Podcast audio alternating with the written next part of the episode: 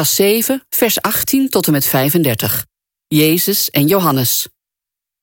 Johannes kreeg van zijn leerlingen bericht over al deze gebeurtenissen. Hij riep 2 van zijn leerlingen bij zich en stuurde hen naar de Heer, aan wie ze moesten vragen: bent u degene die komen zou, of moeten we een ander verwachten?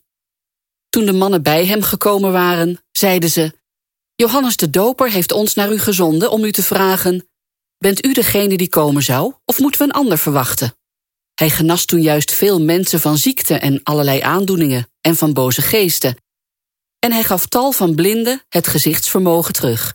Hij antwoordde: zeg tegen Johannes wat jullie gezien en gehoord hebben.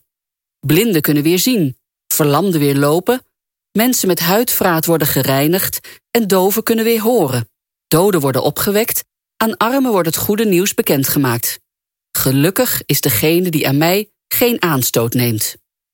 Toen de afgezanten van Johannes vertrokken waren, zei hij tegen de menigte over Johannes het volgende: waar zijn jullie in de woestijn naar gaan kijken?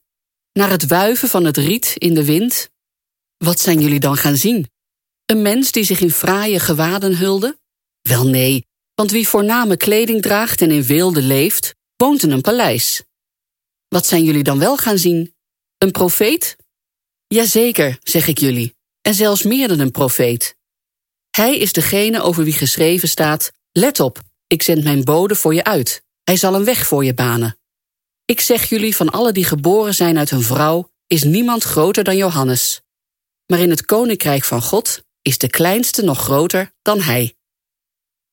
Alle mensen die dit hoorden, ook de tollenaars, brachten hulde aan God en zijn gerechtigheid. Zij hadden zich immers door Johannes laten dopen. Maar de fariseeën en wetgeleerden verwierpen het plan van God. Zij hadden zich immers niet door hem laten dopen. Waarmee zal ik dan de mensen van deze generatie vergelijken? Waarop lijken ze? Ze lijken op kinderen die op het marktplein zitten en elkaar toeroepen: toen we voor jullie op de fluit speelden, wilden jullie niet dansen. Toen we een klaaglied zongen, wilden jullie niet treuren.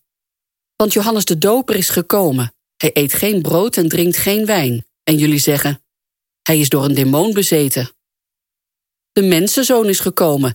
Hij eet en drinkt wel. En jullie zeggen: kijk, wat een veelvraat, wat een dronkaard, die vriend van tollenaars en zondaars.